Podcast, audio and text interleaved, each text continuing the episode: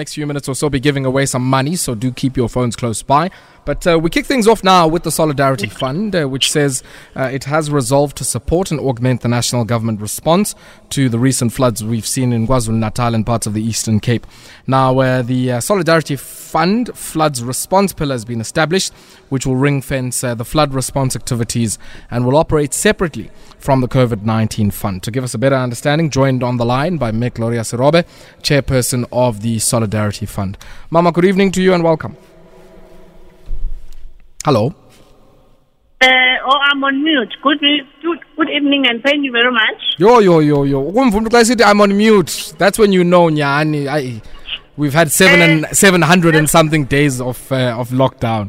Uh, That's when you know, but she is over 60 years old.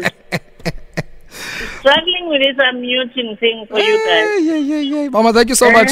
Thank you so much for joining us. And I, and I want us maybe just to talk briefly because it seems the Solidarity Fund has been remobilized here. We, we do understand you are winding the fund down. Talk to me about, uh, I guess, that process of winding it down and uh, uh, now your new task um, as part of the floods response pillar, as you call it.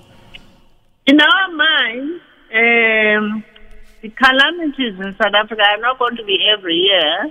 Uh, so we've dealt with the COVID, we've dealt with the unrest last year, and this is the time to kind of like wind down that and close, but leave the fund dormant in case another calamity comes. So there was going to be a skeleton board, skeleton money there, and all that can make sure we're compliant. But we did not envisage that uh, very soon there will be another calamity. You will agree that the size of the problem is quite large. Definitely. International disaster. And so the fund had to open itself before it closes. Uh, because there's a calamity which we thought maybe 10 years from now or 20 years from now there will be another one. But that's what it is. And that's where we are. We had left the door open for if another drama came, we would be able to switch on the fund and do what needs to be done because as a crisis fund, uh, we have done what we could in the last two and a half years and those learnings uh, couldn't be lost. Sure, sure. And maybe just Uh, before, Mama, we get to the learnings, I mean, I'm quite interested, just as you are winding down the COVID 19 uh, um, part of this uh, fund, how much money was still left in there? Uh, because, you, you, as you said, you were going to make the fund dormant, and of course, just for compliance purposes, you were going to do We're all of those going to things. leave Yeah. 15 million rands in the kitty, but all the money has been spent uh, to do what we have been asked to do. But we needed to leave some money in the fund just to make sure that it is alive. Remember, there are compliance issues, there are regulatory issues. You need to have public officer, you company secretary. You know, even if the fund is dormant, we need to file the, the financial reports every year.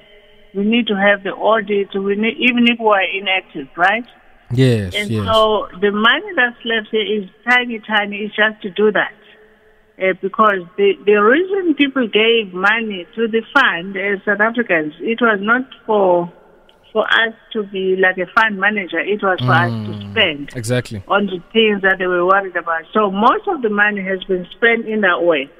And we're going to just leave uh, behind just enough for, uh, for, for us to be able to run the operations dormant as they are in terms of that uh, the financial reporting, the accounting reporting, the audit, all of that is actually in place. Yeah.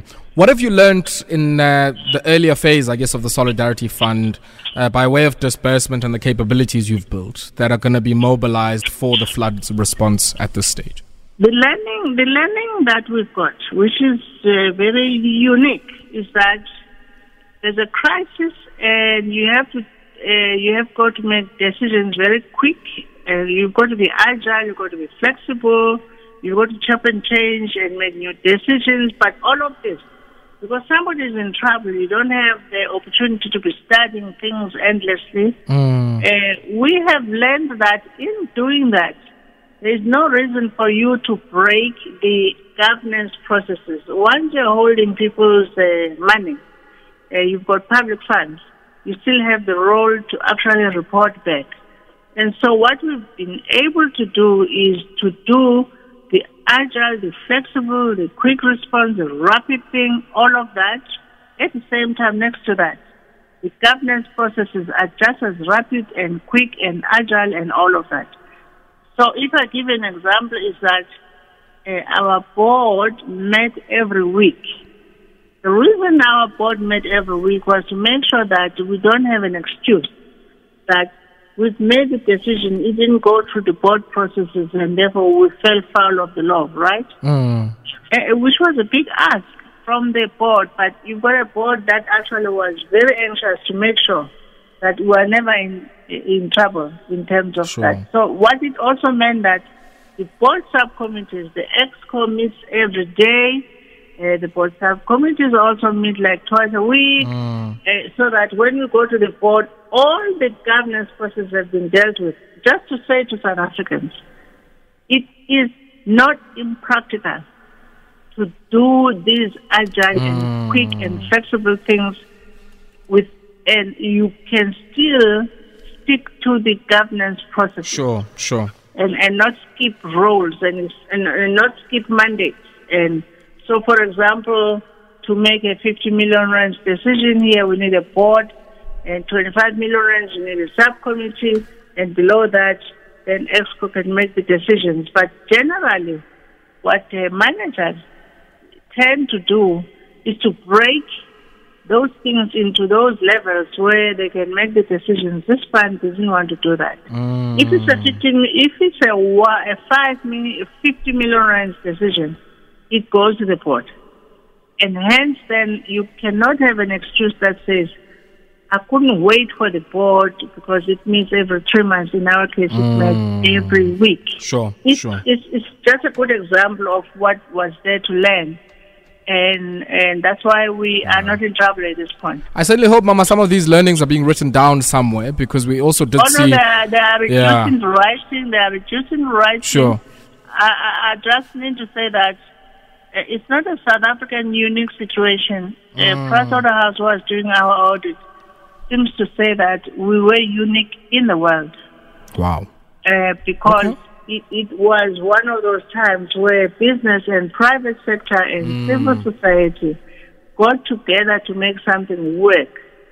Yeah. And, and because we needed to satisfy all these players, uh, the one who who deposits 50 rand or 20 rand mm, at Shoprite mm. for this, we needed to treat him or her the same way as the one who deposited a big amount of 500 million Sure, rand in the sure. fund because accountability has no name, it has no level. Yes, yes. If you have somebody's money, you need to account for it. Exactly. Mama, I know we're going to have to leave it here because. So let's leave it there. I will announce the uh, bank account. Uh, there, the Standard Bank uh, business current account there for the uh, Solidarity Floods response. But thank you very much Yeah, for the taking time out to speak to us. The account is open already. Thank you very much. All right. Thank you. Bye. That there was.